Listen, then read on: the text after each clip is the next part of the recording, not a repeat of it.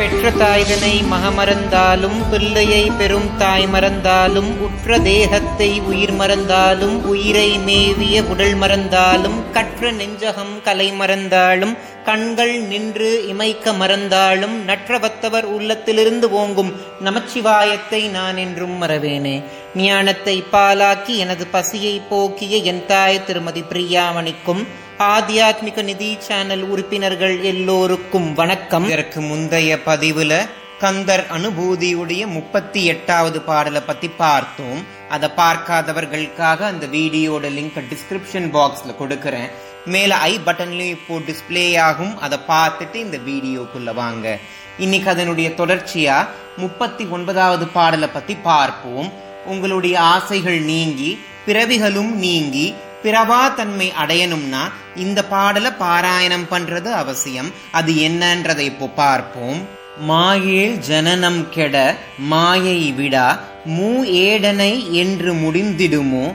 கோவே குரமின் கொடித்தோல் புணரும் தேவே சிவசங்கர தேசிகனே. அப்படின்ற வரிகளைத்தான் அருணகிரிநாத சுவாமிகள் கந்தர் அனுபூதியுடைய முப்பத்தி ஒன்பதாவது பாடலா அருளி செய்திருக்கிறார்.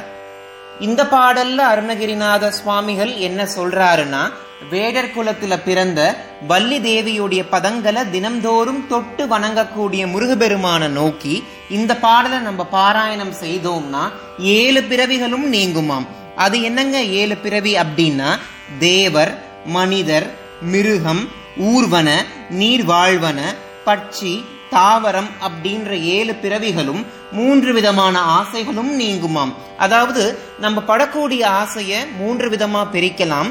ஒன்னு தாட ஏடனை. ரெண்டு புத்திரேடனை மூன்று அர்த்த ஏடனைன்னு மூணு வகையா பிரிக்கலாம். தாட ஏடனை அப்படின்றது பெண் மீது தோன்றக்கூடிய மோகம் புத்தீர் ஏடனை அப்படின்றது குழந்தைகள் பெத்துக்கணும். அந்த குழந்தையை நல்ல முறையில வளர்க்கணும். இதெல்லாம் புத்தீர் ஏடனைக்குள்ள வரும். மூன்றாவது அர்த்த ஏடனை அப்படின்னா பொன் பொருள் நிலம் இது மேல வரக்கூடிய ஆசைகளை அர்த்த ஏடனைன்னு சொல்லுவோம். இந்த ஆசைகள் எல்லாம் நீக்கி நம்ம ஆன்மாவை பக்குவப்படுத்தி மேன்மை அடைய செய்து அதை மோட்சம் அடைய செய்பவரும் முருகபெருமான் தான். அதனால நம்ம கண்டிப்பா இந்த பாடலை பாராயணம் பண்ணும் பொழுது பிறவா நிலை கிட்டும். மகத்துவம் பொருந்திய கந்தர் அனுபூதியை நீங்க பாராயணம் செய்து உங்க மூலாதாரத்தில் இருக்கக்கூடிய குண்டலினி சக்தியை மேலெலும்ப செய்து அதை சகசிராதலத்தை அடைய செய்து ஞானமானது உங்களுக்கு உண்டாகணும்னு நான் பிரார்த்தனை செஞ்சுக்கிறேன். இனி வரக்கூடிய நாட்கள்ல நீங்க ஆத்தியாத்மிக நிதியோடு இணைந்து ஆதியும் அந்தமும் இல்லாத இறைவனுடைய பெருமைய பரமானந்தம்னு உணர்ந்து அதில் லயித்து இறைவனுடைய திருவடி அப்படின்ற அணையா விளக்க நீங்க அடையணும் நான் கேட்டுக்கிறேன்.